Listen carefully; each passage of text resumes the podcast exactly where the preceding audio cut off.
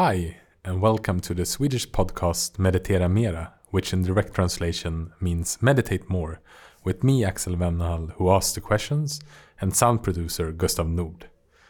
This is a podcast made by the Swedish meditation app Mindfully, and we are currently in Stockholm and sitting and waiting to welcome back our next guest to the podcast, Paul Hurcomb. Paul Hurcomb is a spiritual teacher in the lineage of Ramana Maharshi, Papaji, and Mooji. Since 2010, Paul has been holding retreats and meetings, especially in the UK, in Spain, and in the Nordics. On his Facebook group, Meeting in Stillness, he's sharing reflection and pointers on spirituality and everyday life. Now, Paul has published his first book, The Union of Love and Wisdom A Journey Through the Spiritual Heart. And in this episode, we're going to explore the book and some of the pointers in it. How can we explore human consciousness and who we truly are? What is ego? What do we mean by the spiritual heart? How can we reconcile doing and being? And what advice do Paul have for all of us who wants to live an awake and compassionate life?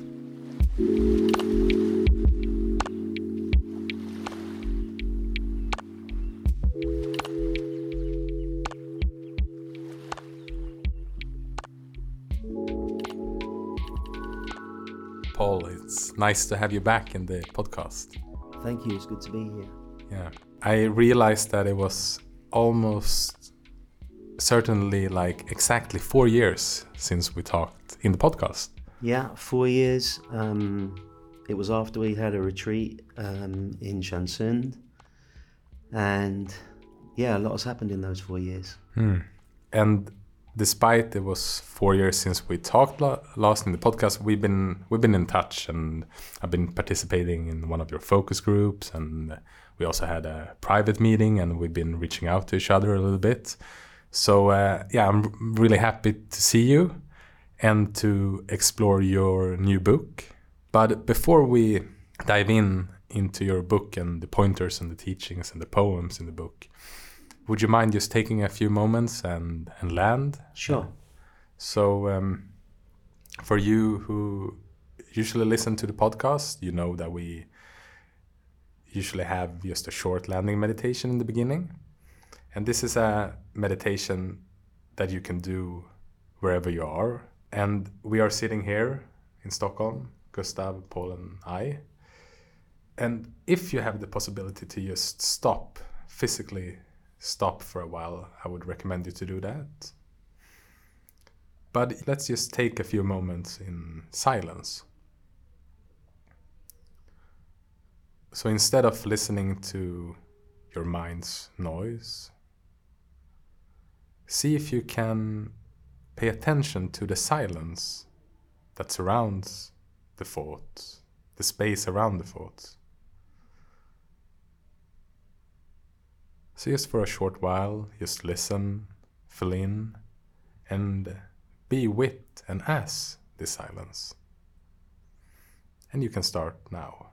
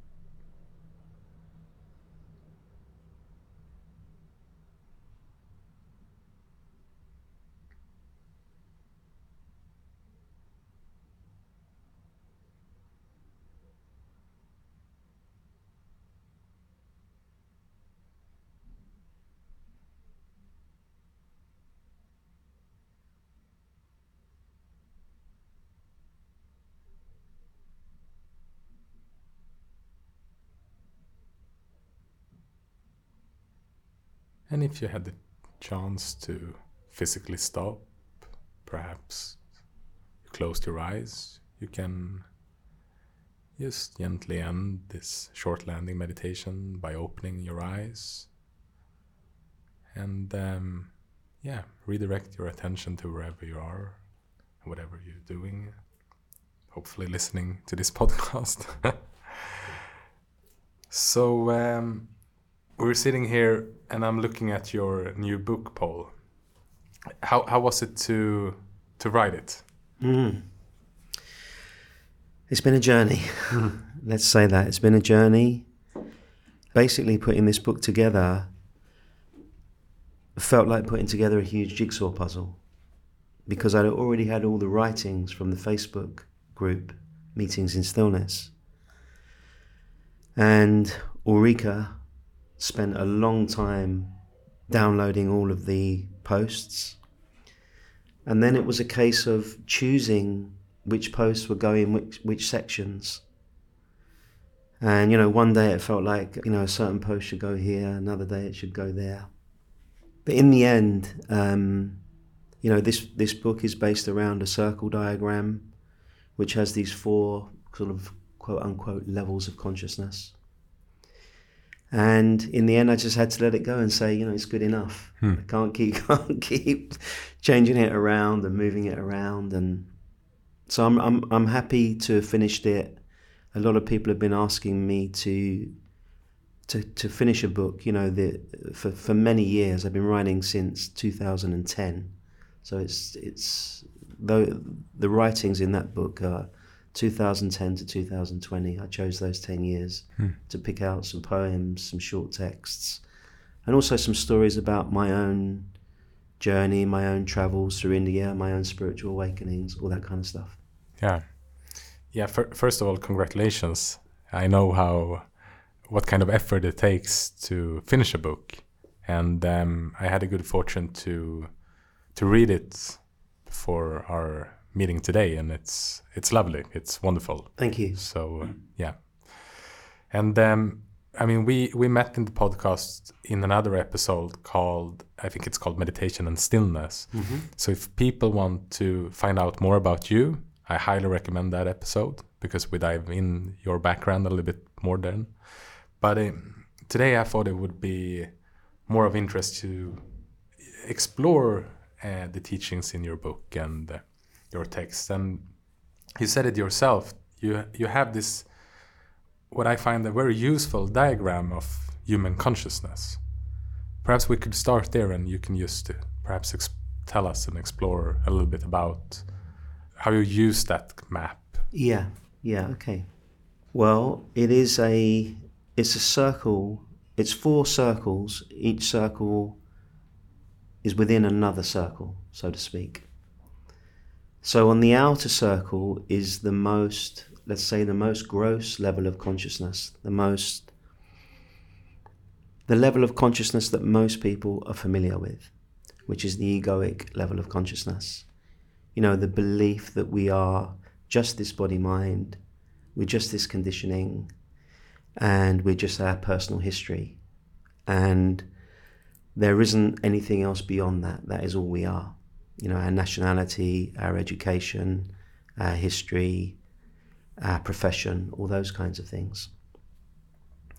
And the four circles, they go from the outer, the, the, the, the one on the outside is ego, then comes into humanness, into presence, then into the self. I mean, just touch on them just very briefly. So, our humanness is just our own authentic, unique expression in the world. Just, just who we are, who we were born to be, without all of the conditioning put on top. So, just our most natural, embodied expression of ourself. And, you know, for some people, that may express itself, you know, with a lot of fire, someone else maybe with a lot of compassion, someone else maybe with a lot of silence. Hmm. The next layer in is what I refer to as presence or the being, which is that is the same within all of us. Like we all have this level of consciousness which is before the persona, which is like this just this kind of field of stillness, this field of conscious presence. And to begin to awaken to that level of consciousness, that brings about a very deep shift in, in what we're taking ourselves to be. So, most spiritual paths are about kind of moving our sense of self from a personal identity into more the beingness identity. And, you know, the moment we're resting in being, that is felt to be a very deep sense of peace, a sacredness, a silence, a stillness, a deep sense of, of oneness, if you like. The final um, circle, the inmost circle, is what I'm referring to as the self. And the self is not an object. It, the other three are kind of objects. They can be seen, they can be felt, they can be known. They have a kind of flavor. But the pure self, which is the witnessing consciousness, the recognition of that is a non dual recognition. It's not one thing recognizing another thing, it's the subject awakening to itself. And when we awaken to that, we recognize what we've always been, what we choicelessly are. And we come to see that actually we can never ever be separate from that. So those are those are the four the four levels, if you like. It, the truth is they're all consciousness, Hmm. But the vast majority of people are not awake to their deeper levels of consciousness. So that's why I say levels. Yeah, no, it's um, I, I also kind of like the model because it splits up the humanness from the ego part, which Yeah. I find uh, valuable and helpful, because that those can be kind of mixed sometimes. So how do you define ego? Well, first of all, I agree with you that this is an important distinction to make. Yeah. So, ego is when we've got strong identification with uh, our conditioning, with our body, mind, our education, the person who we believe we are.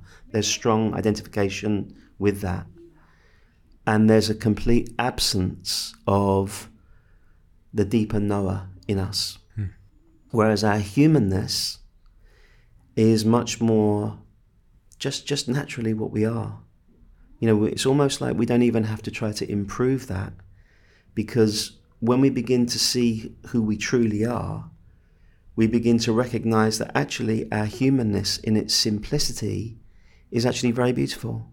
It's very simple. We're not trying to make it better or we, there's there's just a kind of congruence in resting in our natural state, which is really, in one way, the union of love and wisdom, which also incorporates our humanness.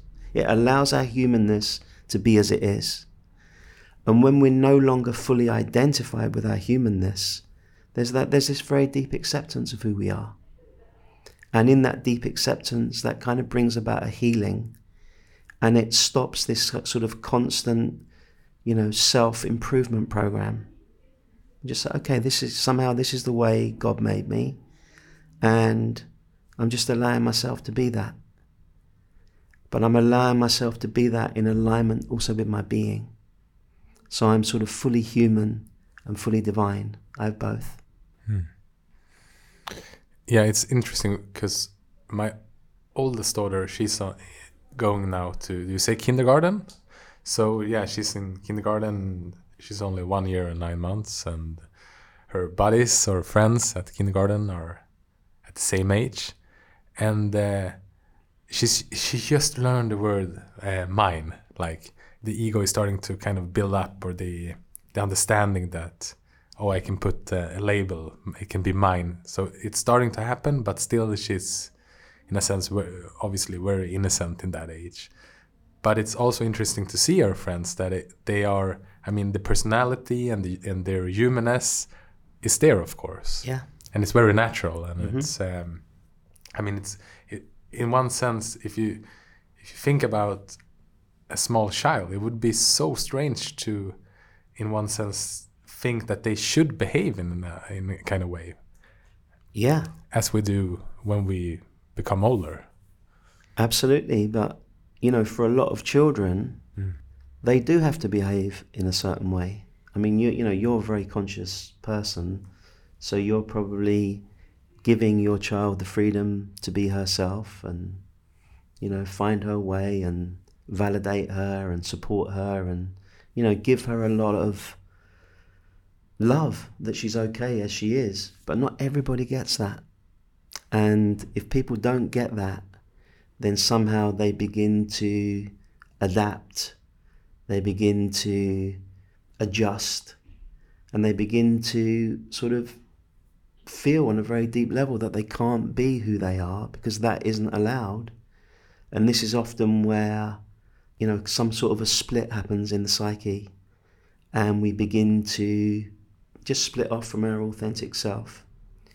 And then this is often where codependency comes in later on in life, or perfectionism, or approval seeking, people pleasing, hmm. all those kind of traits which often helped us survive, often helped us get through situations, but in one way they alienate us from our authentic expression in the world.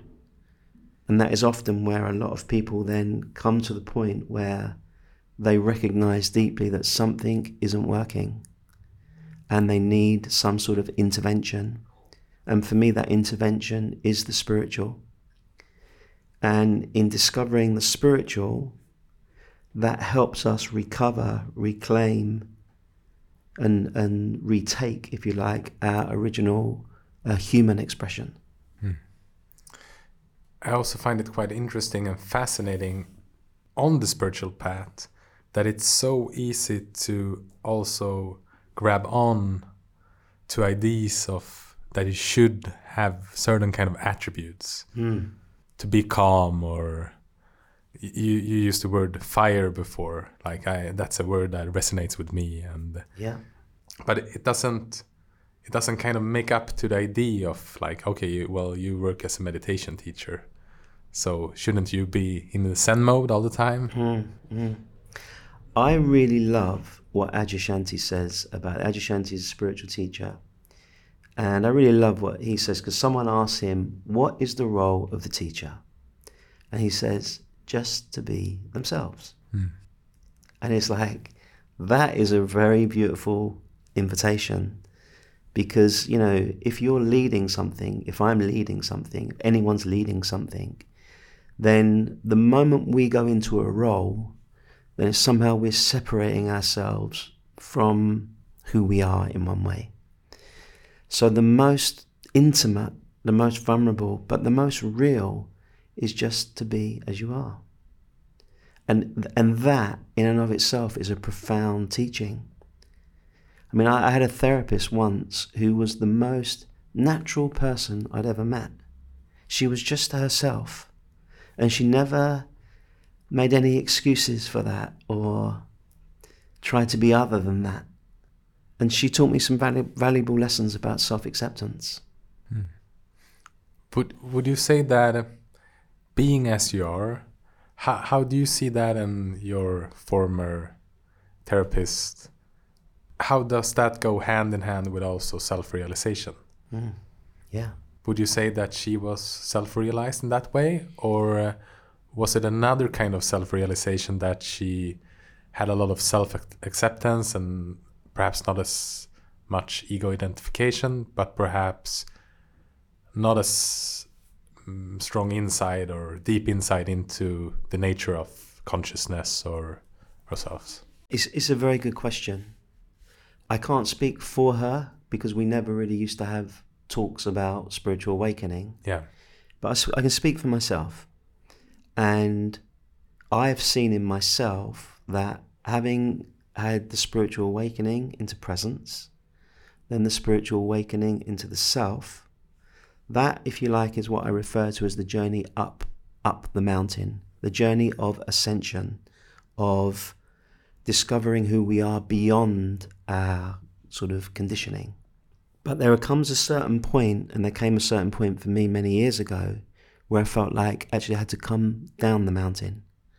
And coming down the mountain is to make our humanness conscious, to liberate it, to, to, to bring our spiritual awakening right back down onto the ground and to release and reclaim and undo some of the strong conditioning that's happened to us in our lives. And for me, what that meant was coming down into the gut.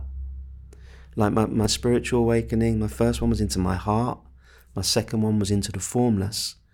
But the third awakening really is to come down into the gut and make the gut conscious. Because for me personally, that's where a lot of repression was and a lot of denial. And so, so to come back to your question, for me now they go hand in hand.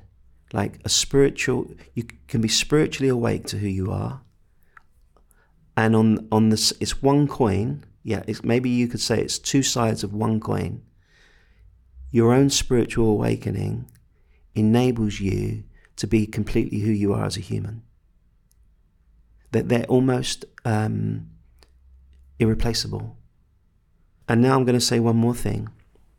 Because if you don't take that journey down the mountain and you don't open to your humanness, then it can be very possible to have had a very deep spiritual awakening, yet still be emotionally very immature or in a, in a worldly way, not be able to kind of deal with things.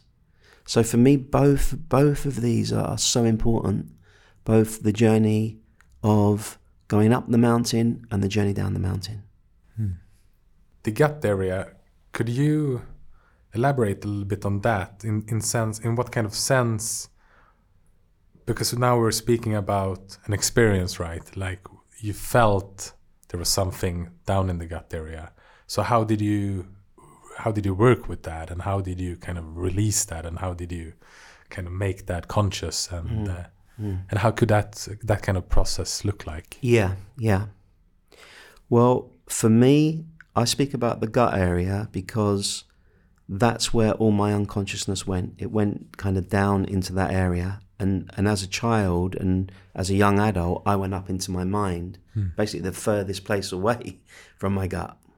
So, to make the gut area conscious, what I would do, and, and for me, the gut area is synonymous with my inner child. I feel the gut area and the inner child for me is the same. So I have to learn to hold my inner child with love, with compassion, with presence, and also do a lot of self soothing, do a lot of almost just, just speaking to myself in a way of kind of reassuring that part of myself.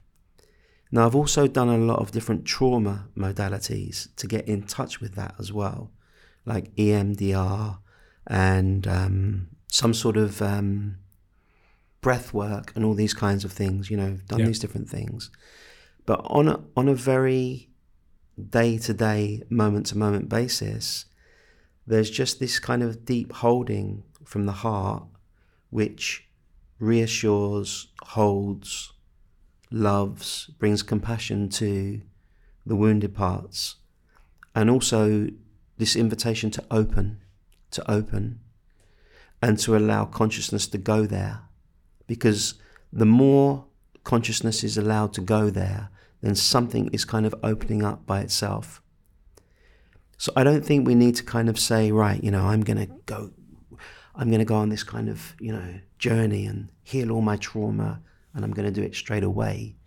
It's more just when when things get triggered, in the same way that you'd hold a little boy or a little girl who was triggered, just to hold yourself in that way. Hmm.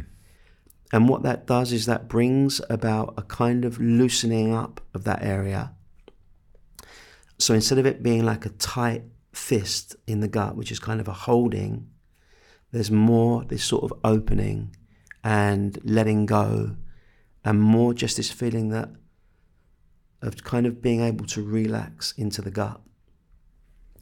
Now, what I've found, because you also just brought this up about power, what I've found is that as I've made my gut more conscious, I've found this incredible power there. So before, I, I have always had this kind of very open, loving presence in the heart. But now I've, I, I kind of found this power within me, which is much more direct, much more. Um, you know, it can kind of shift into another gear.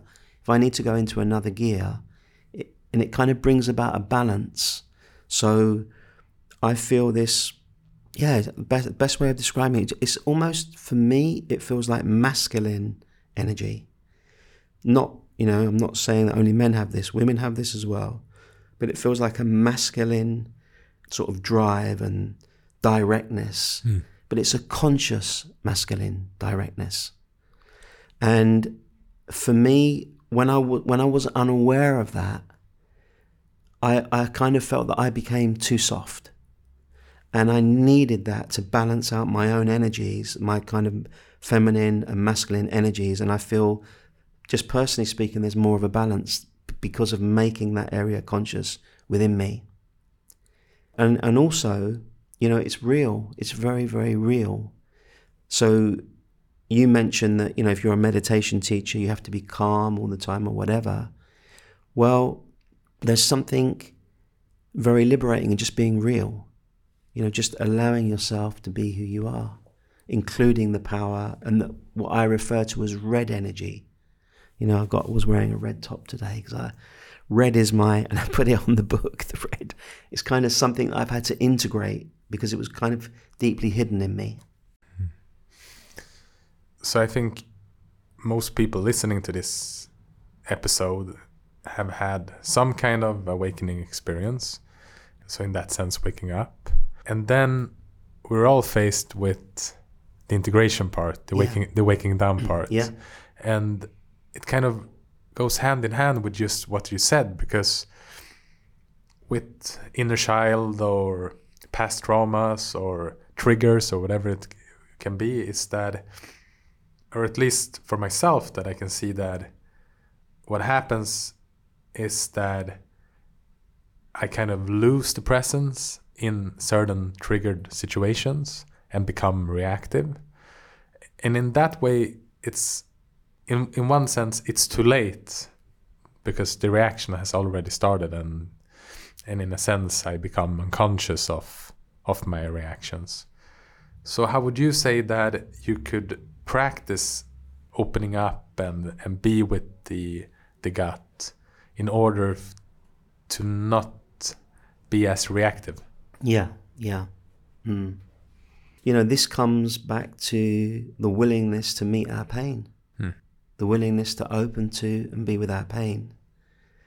And, you know, pain isn't going to kill us. It might feel uncomfortable, it might not feel very nice, but just the willingness to actually own the fact that actually there's, you know, there's pain in me, there's emotional pain in me, or there's trauma in me. And what does that pain need? Well, it needs my acceptance. It needs my opening to it. It needs my my my love of it, if you like, because it is just like an inner child. And the more comfortable you are in just being with that, just allowing that without getting lost in identity, without getting lost in a kind of victim story about sort of poor me type mm. stuff, but just the willingness to really just hold yourself. And often I, I kind of put one hand on my heart, one hand on my gut, and I just kind of feel, you know, get established in my heart, and then just move into the gut. So from the heart down. From the heart yeah, down, yeah. That makes sense. Yeah. And it's almost like then it's it's like you're bringing that energy of presence into the area of the gut, or you're bringing your consciousness to the unconscious places. Um, but you're not doing it and saying, right, you know, I've done this now for you know three days, and why why is the pain still there? Mm.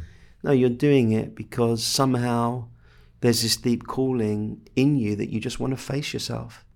You want to you want to meet yourself, and you don't want these unconscious patterns to keep, you know, maybe ruining relationships or coming out sideways. And this is the really important thing because something else I've done a lot of over the past three years is men's work. I've done a lot of men's work. And in men's work, what we're really doing is we're owning the fact that we've got a wild man inside of us. All men have, all women have. We've got a wild part of ourself which society has kind of sanitized, pushed down, and said it's not okay to have that here. What we need to do is we need to get in touch with the wild man, wild woman, wild energy, and make it conscious. So then it's not just coming out inappropriately, it's not coming out sideways. It's like we know it's there and it can come out if we want it to come out, but we're choosing it now. And in the, uh, I think in, in Zen, they speak about, you know, having, having your knife sheathed, having your sword sheathed. So you know you've got this sword. You know you've got this kind of dangerous part of yourself which could really kind of do some damage sometimes. But you keep it sheathed.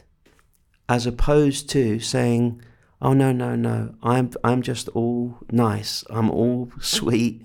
I'm all goodness and I haven't got any of that in me.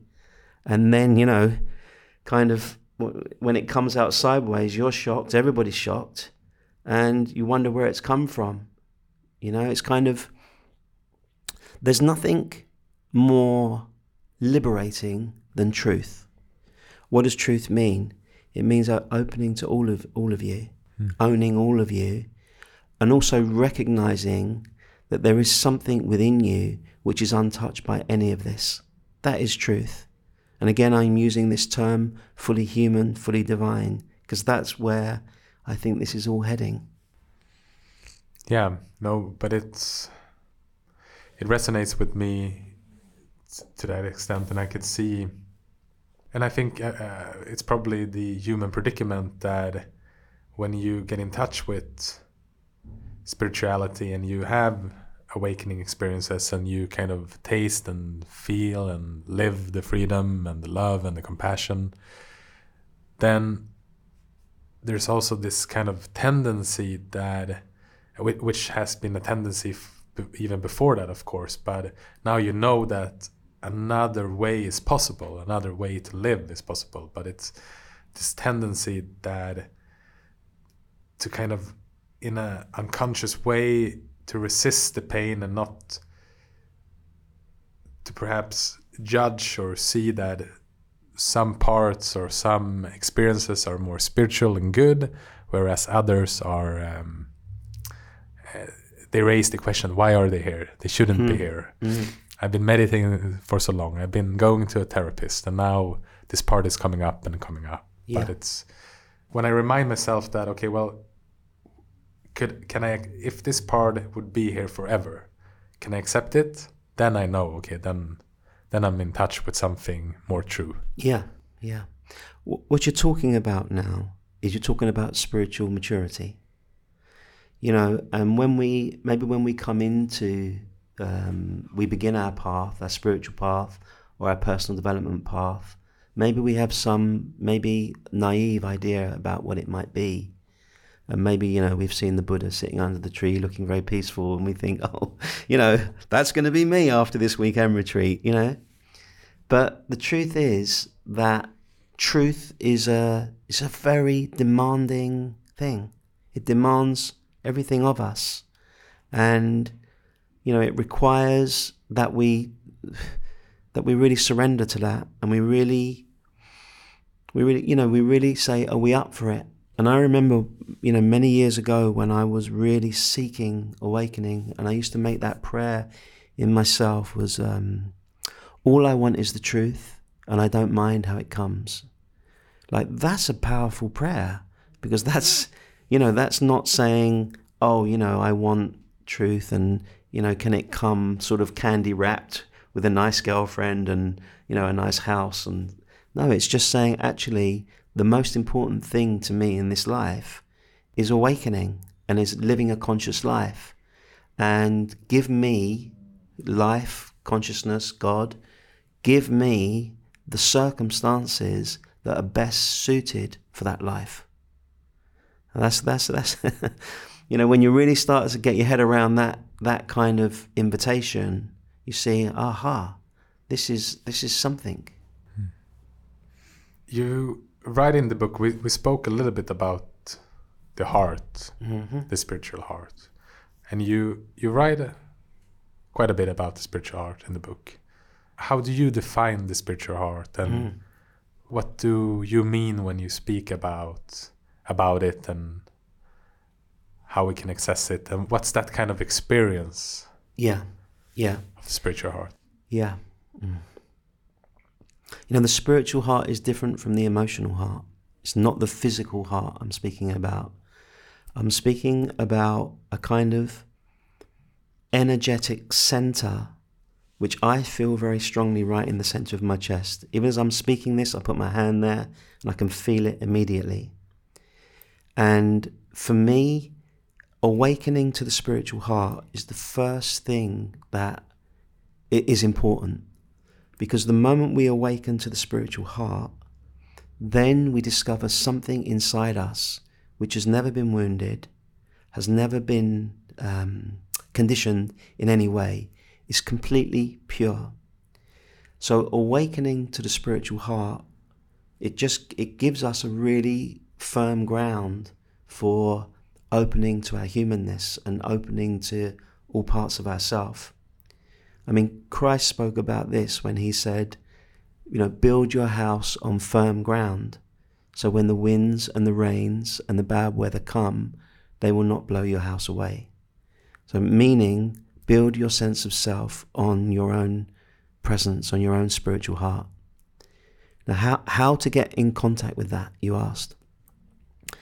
You know, for me, it, it's, it's to stop, just, just truly stop, be still. Don't identify with mind. Allow feelings and emotions to be there, but don't identify with them. And you can just place your hand right in the center of your chest. And you can just feel the sense of existence or the feeling like I am or I exist. Before that becomes, you know, I'm Paul and I'm English and I'm, you know, 56 years old and all these things. Just, just the feeling of natural presence. And at first, that might be quite small. People might not feel that very strongly. And maybe a lot of resistance will come.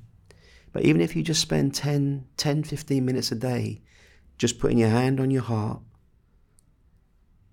not following your mind, allowing your emotions to be as they are, and just resting in being, then just by doing that, you will begin to retrieve all the energy that has, that has gone to the false self, that has gone to the mind, that has gone to the the egoic um, persona. Mm. And, and it's actually very beautiful. You know, it's not like you're not being asked to, you know, right, do a thousand prostrations or something. No, just stop. Even five minutes, just of no mind, resting in being, very powerful. Yeah. I myself been inspired by by that teaching and I think within the Buddhist tradition they call it the bodhicitta and this kind of also I kind of tend to call it some kind of heart presence sometimes and, uh, and because you, you you write in the book that resonated with me that the spiritual heart it, it lights everything up and can hold it Yeah. and, and that's my experience as well that when I face problems or difficult situations that when I can access the spiritual heart it, it is bearable Yeah. It's it's okay in a sense Yeah. and it's also very interesting to see that when when I have arguments or conflicts if I can reconnect with the heart and just it opens up possibilities and it kind of takes away my uh, my strong views and uh, beliefs and how life should be or the other person should be it kind of makes it a bit tender more tender and more open and more in that sense more true Yeah. Yeah. It sees things as they are rather than how we are seeing things. Yeah. So it sees things in an unconditioned way. And to have access to that, just in what you're sharing there, that's a that's a profound thing. You know, that you have access to something within you which is unconditioned. You know, for most people they don't have access to that. Or they might think that I need a therapist or a spiritual teacher to give me access to that. But this is almost like when you begin to awaken to your own spiritual heart, it's like you find your own therapist, you find your own spiritual teacher, you find your own inmost self. And every time you face a challenge or any kind of situation, doesn't even have to be a challenge, but when you face it from the spiritual heart rather than the egoic persona, then you'll begin to see, wow, you know, I, I could never have kind of navigated that situation in that way. But the thing is, what it requires, it requires a big letting go of control, and it requires that we go into situations almost naked, not not physically naked. You know, we still wear clothes, but we go into situations without an agenda, without okay, you know, I'm going to get my point across, and they need to listen to me. No, all of that. We we, we just go into situations as presence and what will come out of that will be something better than we than we could do as the as the egoic self. It, and every time we see that, it gives us great courage, and it gives us this kind of loyalty to to the spiritual, to the to the spiritual heart. Begin to say, "Wow, you know, this is saving me." And in my own situation, I probably shared this in the first podcast we did but the spiritual heart, I awakened to the spiritual heart when I was in real deep pain and illness. Like it came to me when nothing else, I don't think anything else could have saved me at that time. And this was 21 years ago. And it's never left me. I've all, I can, I've always felt that. It's like that is a given. Mm. And not that I take it for granted, but I just know that that is my most trusted friend, my ally, and always wants the best for me. Yeah. Would it make sense to say that it, in a experiential way, can be kind of a viewpoint, but also a kind of felt sense? Like, um, I think I referred to it in a conversation as almost like a portal. Yeah. Yeah. I like that word. It is a portal into the great mystery of who we are. Mm. It's a portal through the kind of hard shell of ego into some, some other aspect of ourselves, which for most people is, is hidden. Yeah. Because it's still it's still also a felt sense. Yeah. So it's in in that in, in your model or your diagram, it's in the present sense, right? Yeah. So I, and I think that's very useful also to bear in mind that because you you described you put your hand on the chest and it's but also you can feel it and i sometimes i can almost feel it as it comes in from the back like it's a back door on the back towards the heart yeah yeah area i mean it's good that you say that because i wouldn't want to locate it in any particular place i mean there are other people who might say it's on the right side or the left side but it's just this sense of you know this almost unconditioned energy, this unconditioned presence is the best word, really, I find, mm. that is just within us. And the most important thing is are we in conscious connection with it? And are we trusting in that? Are we surrendering ourselves to that? Yeah. And the more we're able to do that, then a kind of a life is coming out of that, which we couldn't really plan, you know, from our ego. And I remember years ago, you know, when I was, um, I left my job as a school teacher. I used to be a school teacher. And about three or four years after that, I met one of my old colleagues. And he said, You know, what are you doing with your, yourself these days? And I, and I kind of just say, I'm a meditation teacher to people. And then he asked me, Where are you teaching? And I was teaching all over Europe then. I was teaching in Germany, I was teaching in Spain, I was teaching in Sweden, Denmark, Norway, Scotland, England. And he said, Well, how, how on earth did that happen? I said, I don't know. I don't know. But somehow people can feel when people can feel where you're coming from. And if you're speaking from mind and spiritual ego and conditioning, mm. Or if you're speaking from a deeper place, people will feel that energetically because that awakens their own presence. And in fact, for many people, the purest teaching is not really in words, it's more in that felt energetic connection between people where one person's presence is kind of awakening another person's presence, and then there is a kind of meeting of that presence. And words can be there, but they're secondary to, to, to, the, to the being itself. Hmm.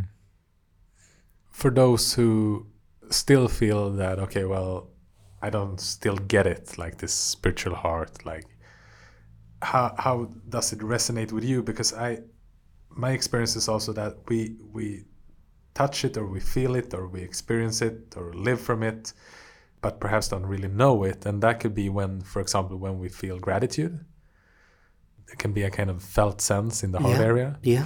it can be um, when we are uh, generous kind when uh, we have fun and laugh like Yeah. there's some kind of connection in the in the heart Yeah. so uh, for me, that has also been kind of pointers that what we are talking about here is nothing. It's not esoteric in that sense. It's something that we we do experience from time to time, but perhaps we're not used to see it as okay. Well, you can access that literally when you remember to do it. Sure, sure. And, and for different people, they have different ways of accessing that, as Yeah. you've said. You know, the main thing is, you know, find something which is going to break the hard shell of ego. Find something that is going to help you kind of get in touch with your deeper essence, whether that's meditation, dance, yoga, playing golf, running in the woods, spending time with your pet, whatever it might be, anything that allows you to just kind of just relax hmm. and just rest and just sort of stop grasping at the at, at the egoic self and just begin to just get a felt sense of actually you know there's something in me that is at, is already at peace. And maybe all I need to do is to stop grasping at the other thing. And this is what I love actually about this path that it that we it's not that we're putting stuff on top of ourselves it's more that we are letting go of what's been put on top of us because in our natural self in our natural innocence we're already that being. I mean we're already that presence and we're already that self. Hmm. And we're already the human expression of that. You know like you mentioned children earlier on they kind of they kind of know a lot of this. They you know they the whole idea that they have to be other than who they are. You know if, if you take a healthy child i mean it's just it's it's like asking a, a lion to be a giraffe it's just it, it's just insane. Yeah. yeah. Yeah, it's um, ironic and quite funny when you think about it uh, in that sense, and tragic. And tragic. and tragic. Yeah. because you know I used to be a school teacher and I've gone back into schools recently actually. I, I was I was really missing it um, over COVID period. And I went back into schools two or three days a week. And it broke my heart to see how many traumatized kids there are in schools now you know totally closed down by the system and the system of a lot of um, academic work, a lot of focus on results, and very little focus on just allowing children to be as they are. It's kind of hard to see. Yeah. So perhaps before, because I want to go to the deepest level with you as well.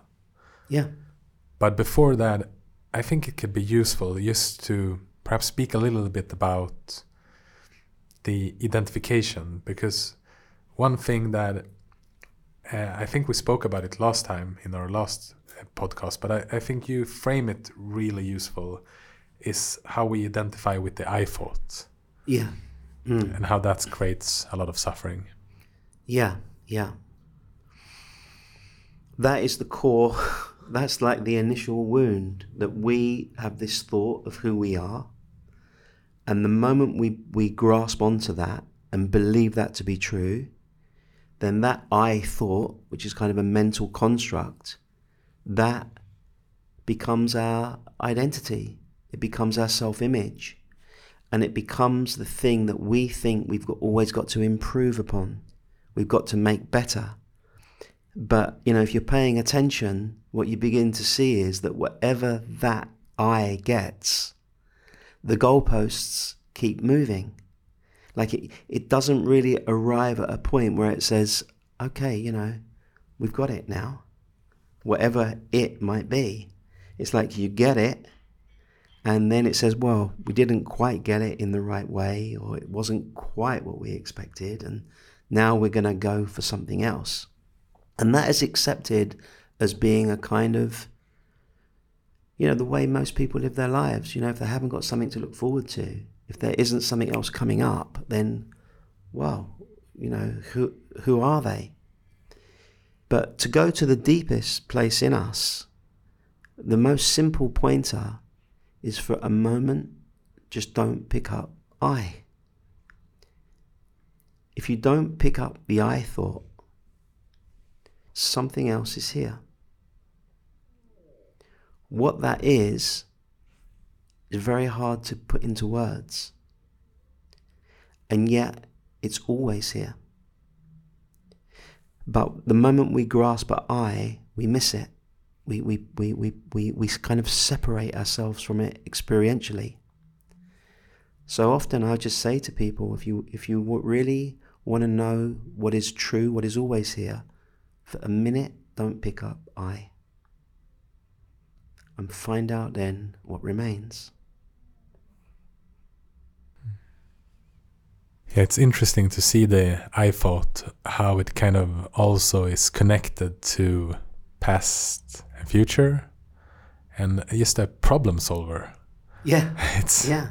it's like a project manager who yeah, it, it, it never rests. That's right. It keeps showing up Yeah. for work. And even you, you sit on the meditation cushion, Yeah. and now its job is to meditate. Yeah. Right, you know, we're going to be the best meditator, we're going to be the best yoga practitioner.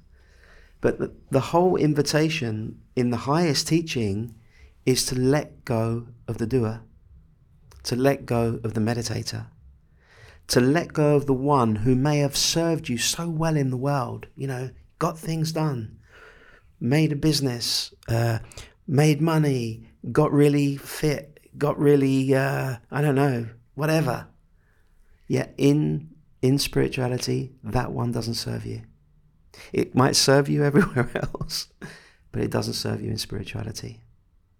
And this is the difference between spiritual energy and worldly energy. Worldly energy is a kind of like a pushing, a, a striving, a trying to make something happen. Whereas a spiritual energy is much more a yielding, a surrendering, and a letting go of the doer.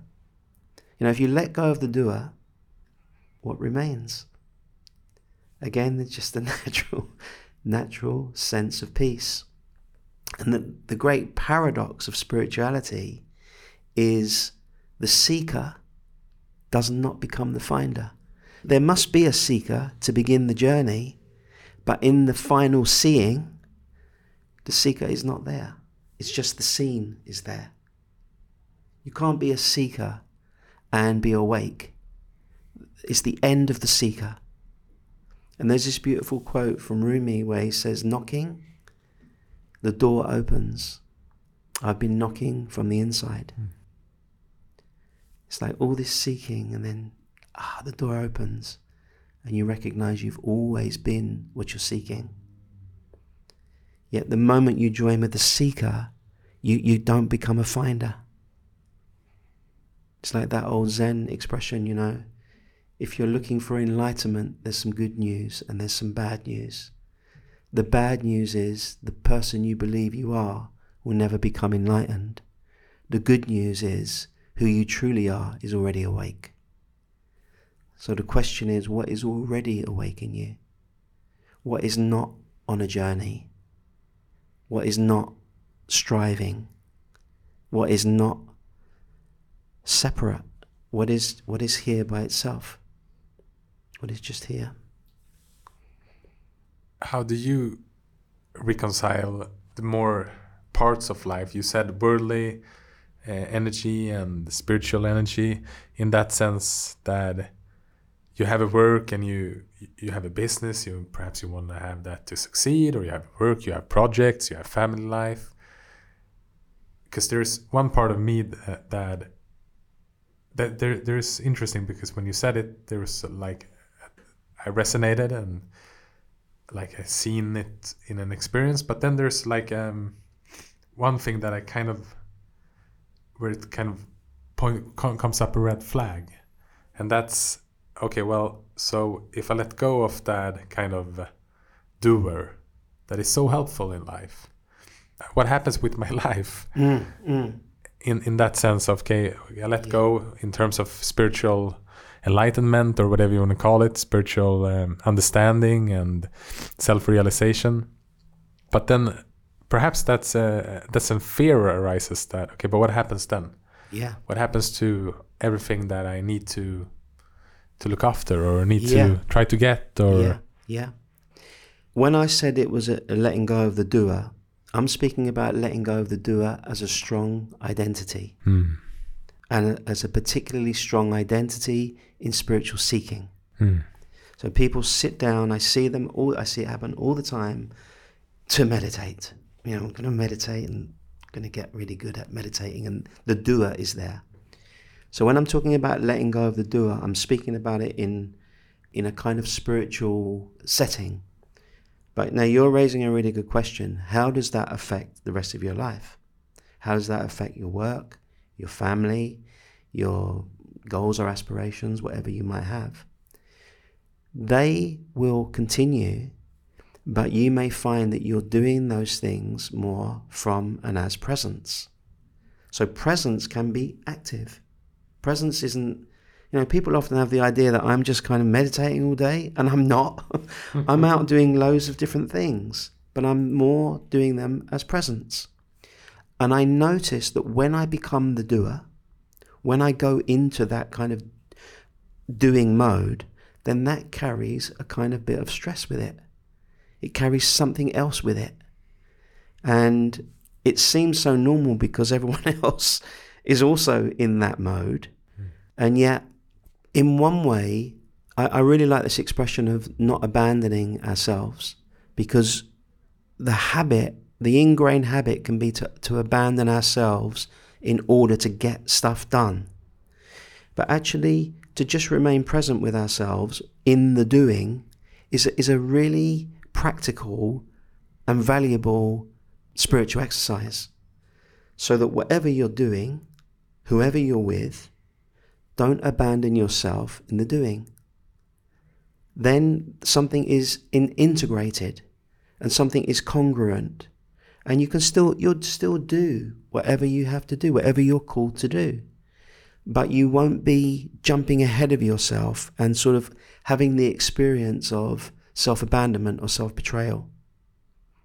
It's a subtle thing and it's almost like we have to kind of feel these things in the body as we're doing them feel these things when we're with other people you know can we also be with ourselves can, can we be present to ourselves so we don't go into something? And we all do it. You know, I do it. I still do it. I catch myself. Oh, I went into that.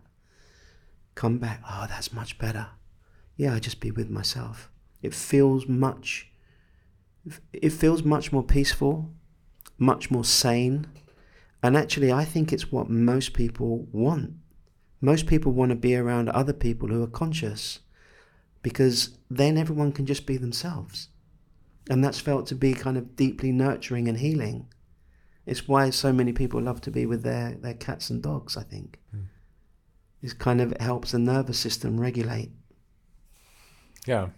Now it's it's good to clear that up, and I, I could see it also when you're kind of stuck as the doer.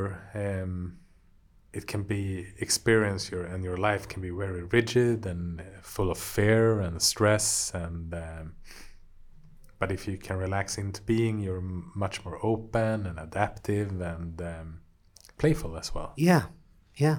yeah And maybe also you begin to see that this is the most important thing. uh, other things present themselves as being the most important thing. But actually, maybe the most important thing, maybe for all of us, maybe for our children, for, for even, you know, the planet, for everything, is that just we stay with ourselves in the doing. We don't abandon ourselves. Maybe that is what conscious awake living really is.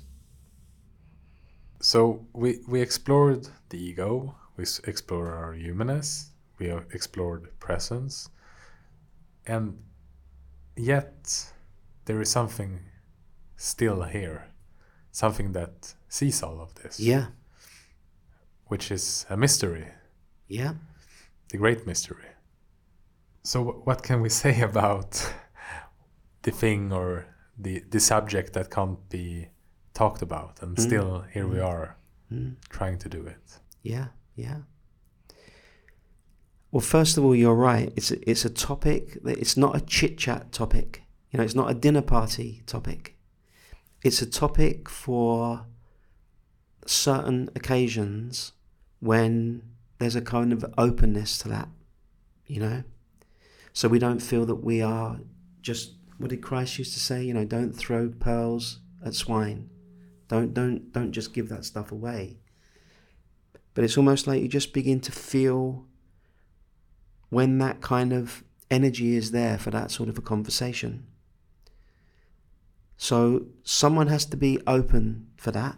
You're not trying to convince anybody, not trying to get anyone to believe anything. In fact, for me, awakening to the self is about grace. It's about opening to grace. Because we have to let go of the whole idea that we are we are form. And even even as I say that, it's so easy the mind will say, okay, I have to let go of the form. And then we also have lost it. But I have to say it because those are the words we have to we have to let go of form for a minute and just begin to look okay everything i can see everything i can see all thoughts i can see all feelings i can see all emotions every experience has come and gone in front of me but who am i who am i when i say i to what am i referring and this is really the inquiry. And we look for the sense of I. Now, most people, spiritual people as well, if you ask them what is the sense of I, they may say, well, it's an energy, hmm. Or it's um, it's a subtle uh, vibration, something like that. They yeah. might say, you know. And the question is then, what knows that? Yeah. What sees that? Now, it's not that there are more and more and more witnesses. There's only one witness, the true witness, which is completely formless. But as I say it, I, I, I can just kind of sense okay, what will happen is people will just create an image of that in their mind. Mooji, my teacher Mooji, he asked a good, very good question.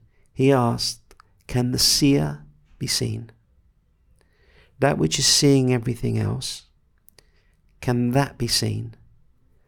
And if there's anything about that, if that has any subtle vibration, then you must know that is not the true seer. In the end, we awaken to the mystery that something is aware of everything, something is seeing everything, but when looked for, cannot be found and yet it must be what I am because it's the only thing that's always functioning. Mm. It's functioning in the waking state, it's functioning in the dream state, and it's functioning in the deep sleep state. It's always functioning.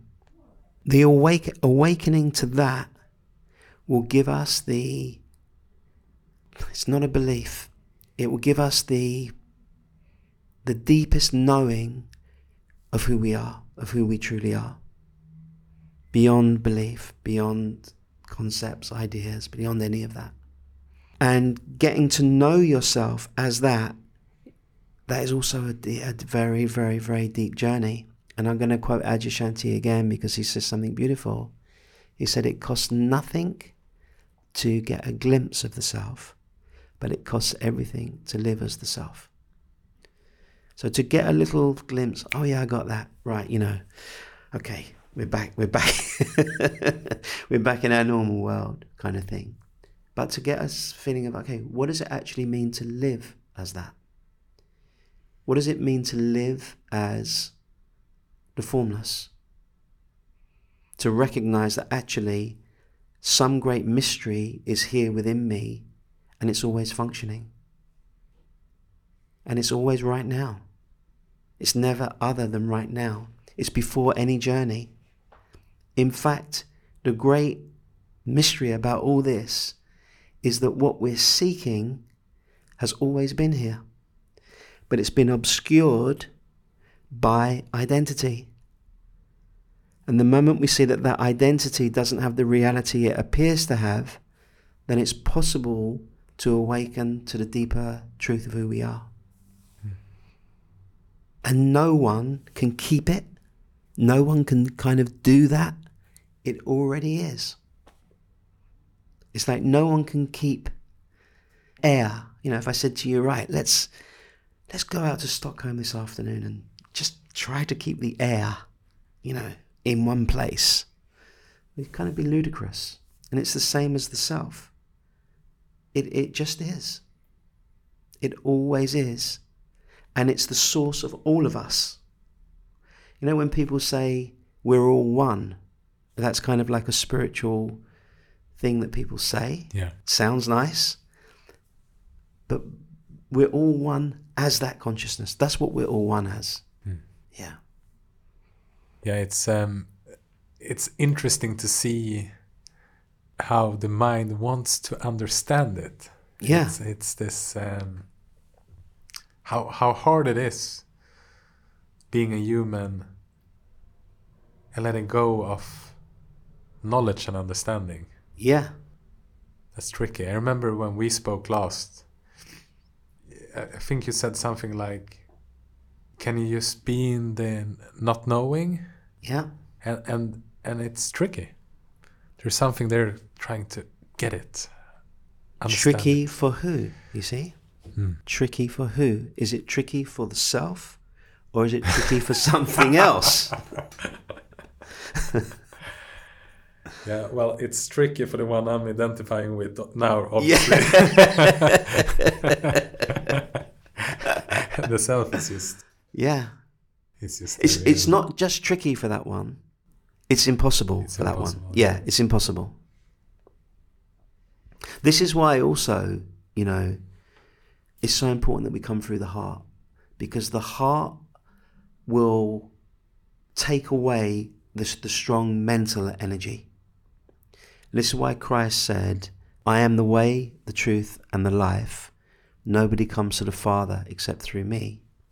Meaning, the presence I am, which is the spiritual heart, is the way, the truth, and the life. No one comes to the Father, quote unquote, the Father, pure consciousness, except through the heart. We come through the heart into the, the, the, the, the heart is the portal into presence, and presence is the portal into the absolute. Hmm. The absolute doesn't have a location, yet the heart is the portal into it. The mind's going to say, how that that doesn't make sense. So no, we come to a point now where language doesn't make sense. It has to be experienced. One understanding I I had a couple of years ago was that that I can never experience something outside myself. It's impossible. Yeah. It's always here in if we call it the self or consciousness, it's that's that's my that, that's the world. In a sense, it's not my world; it's the world because I can't know any other world. And um, would you also say that knowing and being yourself with capital S, in in terms of, I know the Buddha said that enlightenment didn't give him anything; it just reduced anxiety and uh, uh, suffering. But would your experience be that it gives you a choice and authority and uh, being authentic, or what would you say Mm, self-realization gives you? Yeah, yeah. It, that question can be answered so many different ways. because because in one way it doesn't give you anything. It doesn't give the false self anything, and in another way, it gives you the the understanding and the realization that you can never be separate from source. It also takes away the, the so much pretense, so much seeking, pretense, and uh, the need to be different, the need to be other than, the need to be special, the need for more knowledge, the need for more experience, even. I mean, we're all going to have experiences, and I'll enjoy experiences as well, but the need for them isn't there in the same way. So it gives it gives you a sense of freedom.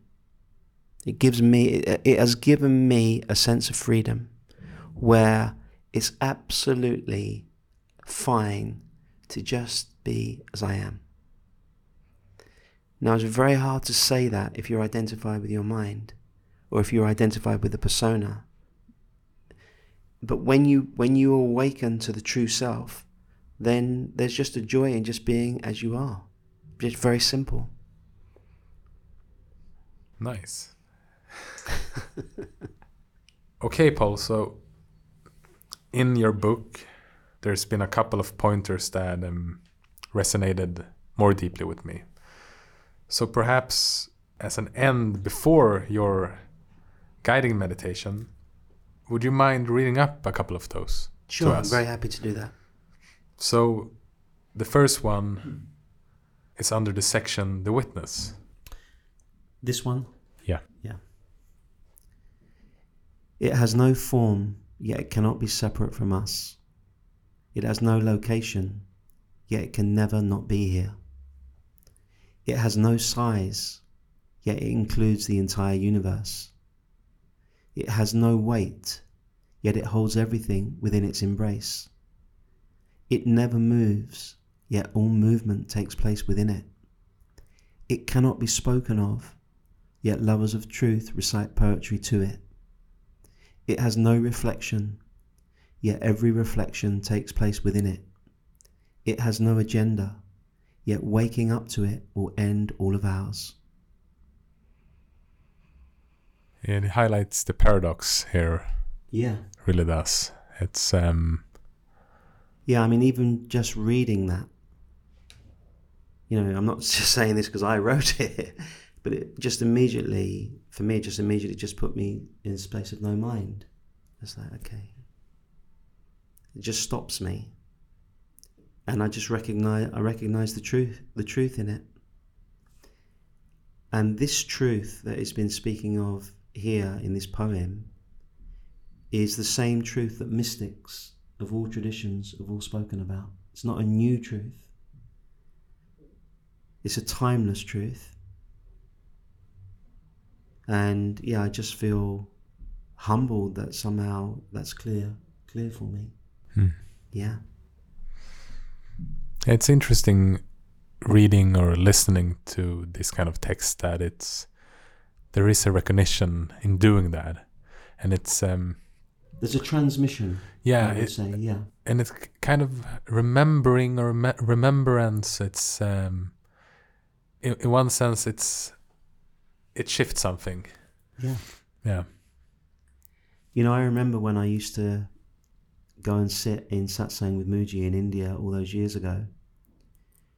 And just being in that environment where there's somebody who's awake and they're pointing to the pure self. It's just beyond anything else.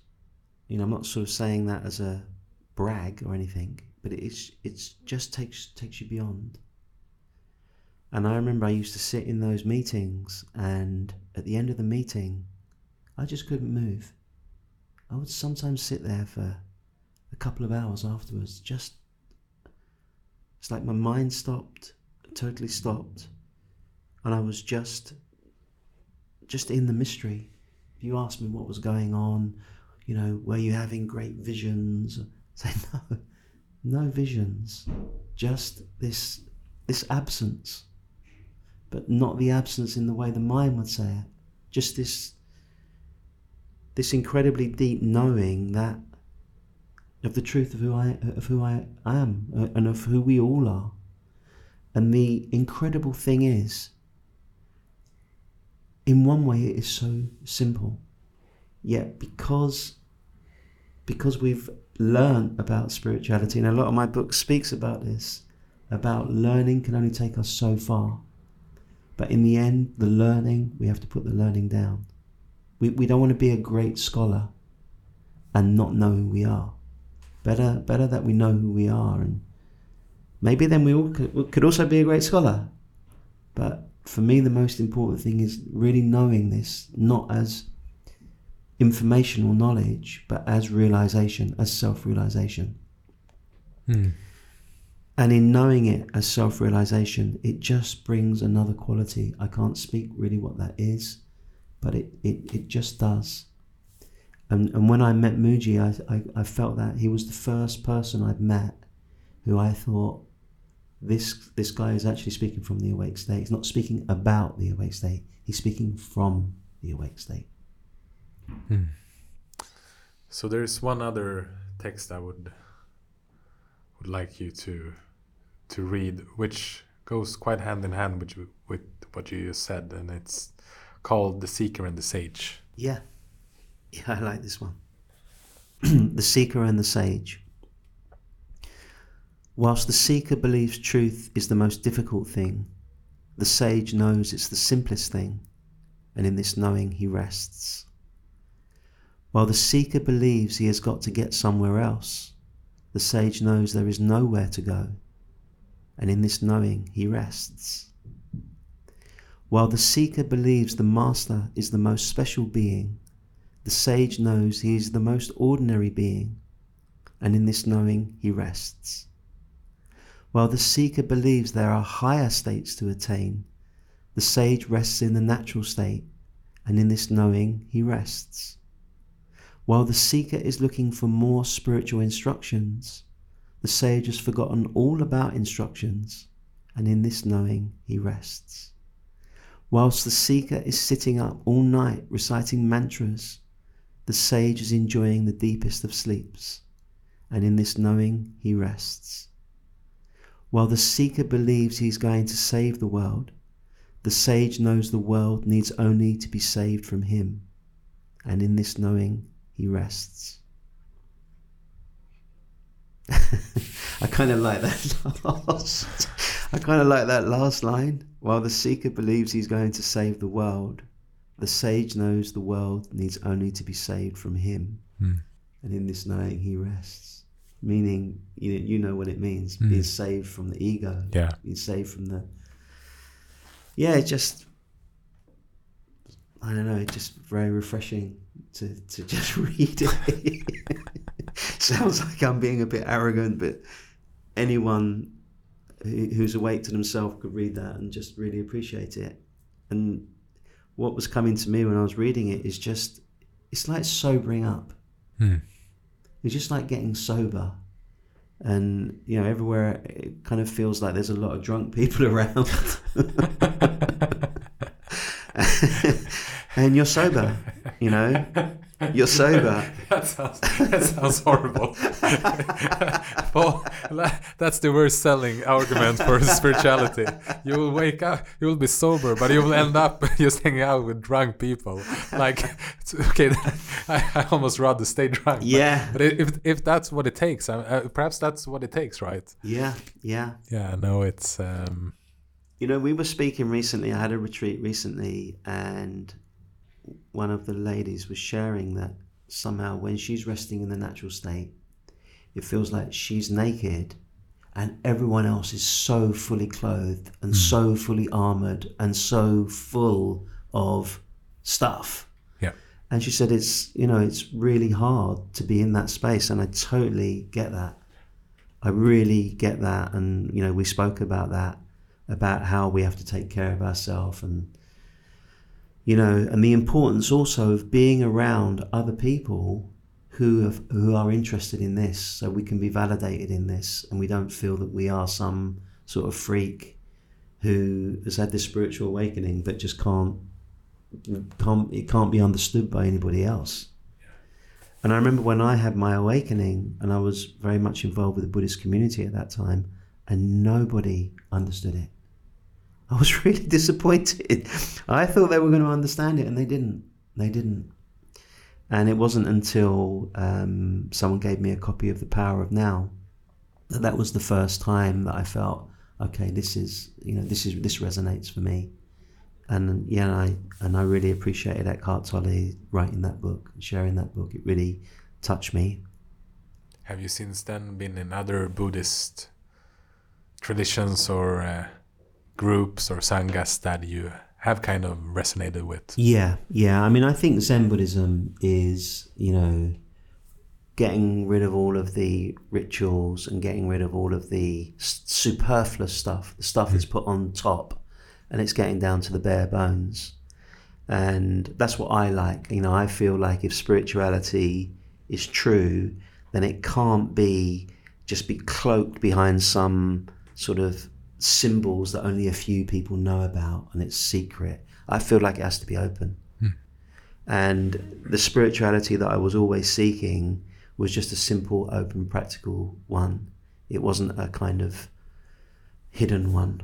Yeah. And I spent a lot of years studying Tibetan Buddhism, and Tibetan Buddhism is full of, you know, every kind of um, practice you could think of. Mm. And yet, the bare bones, when, when we come down to the bare bones of spirituality, just my opinion, main thing, remain conscious.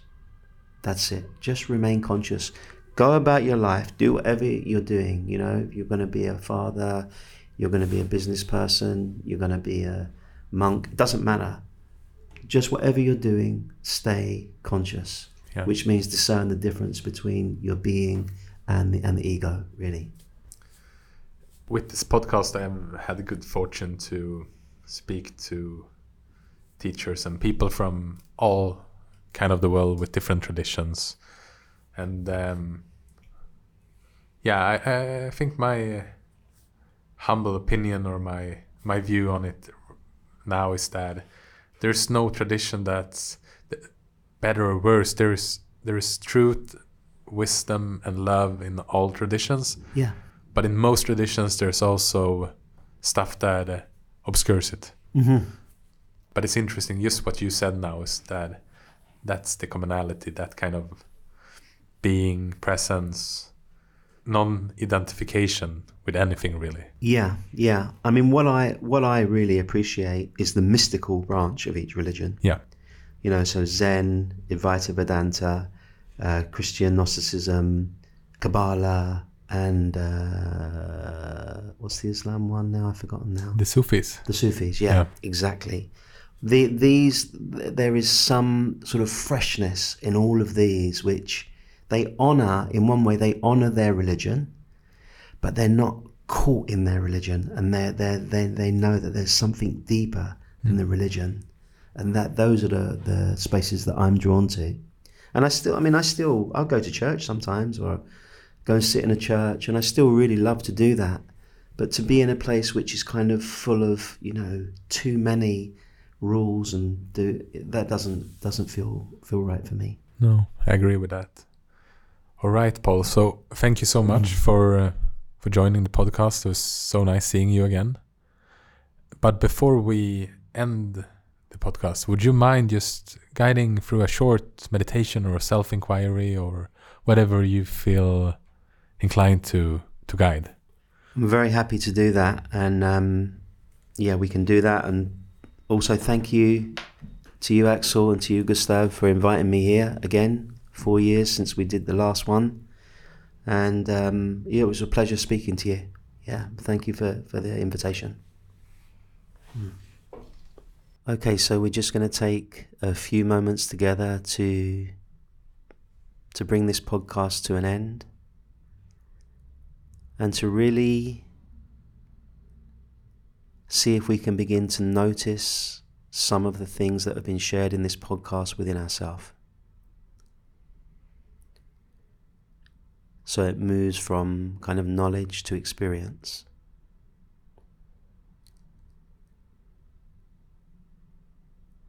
So I just invite you to find a comfortable position.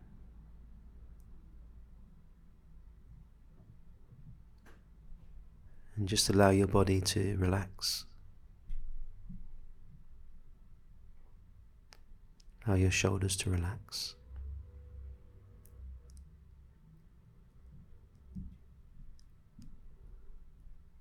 And just begin to bring the focus and the attention inwards.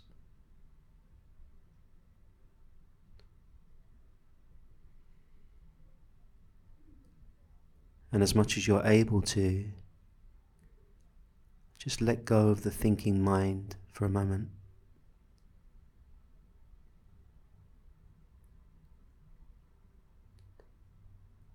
And come deeply into your body.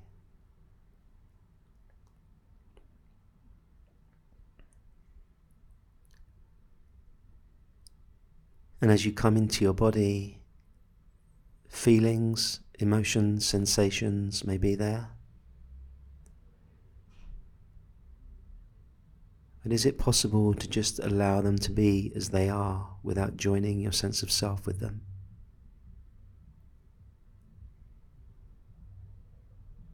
Just find this deep sense of acceptance of your humanness.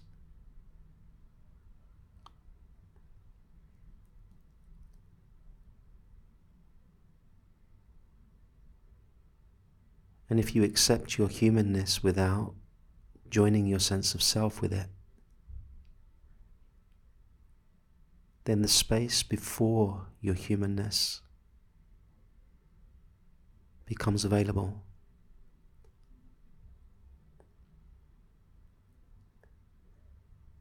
The space of natural being and natural presence.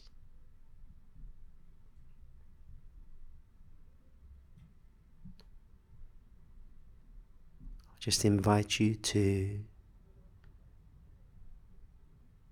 bring your attention into your own being.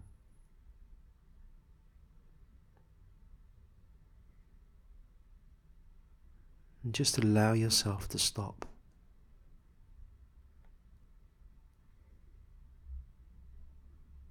Allow yourself to be still.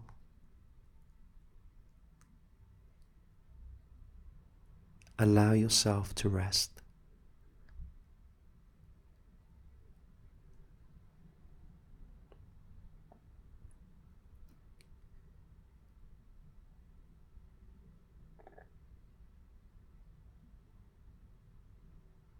In this space of deep rest,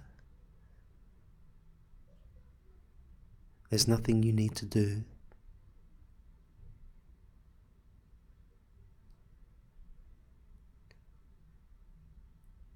There's nothing you need to create.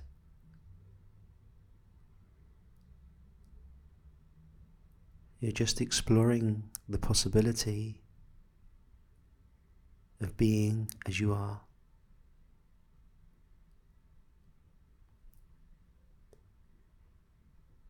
What does it feel like to be as you are?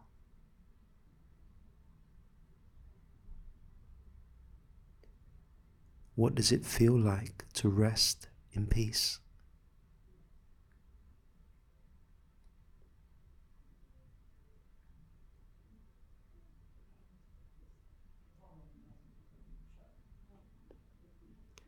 And if you follow this peace into its core, into its source,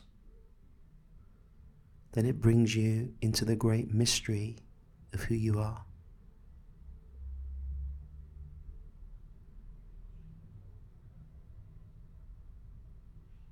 As you let go of control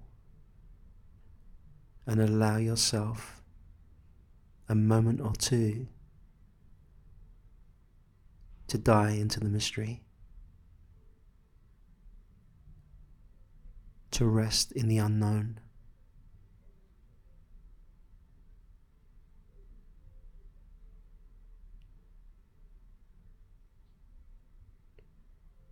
To rest in the truth of who and what you are.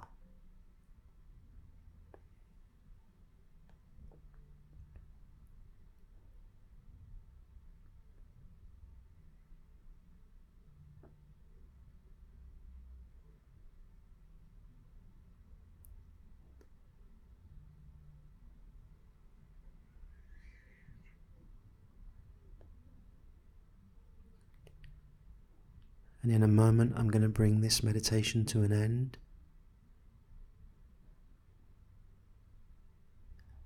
And when it comes to an end, see if you can remain conscious. See if you can explore what it's like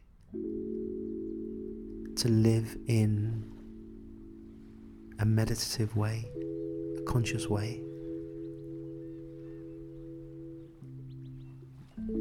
That is the best gift you can give yourself and those around you. Thank you. Thank you for listening to Meditera Mera with Paul Hurcomb. We hope you have been inspired by our conversation and by Paul's meditation. And I can highly recommend you to read Paul's book, and you'll find a link to his website in the information about this episode. And if there's something that we will bring with us from our conversation with Paul, is it to focus on the seer and not the seen. Okay, we'll be back soon with a new episode. Take care and be well.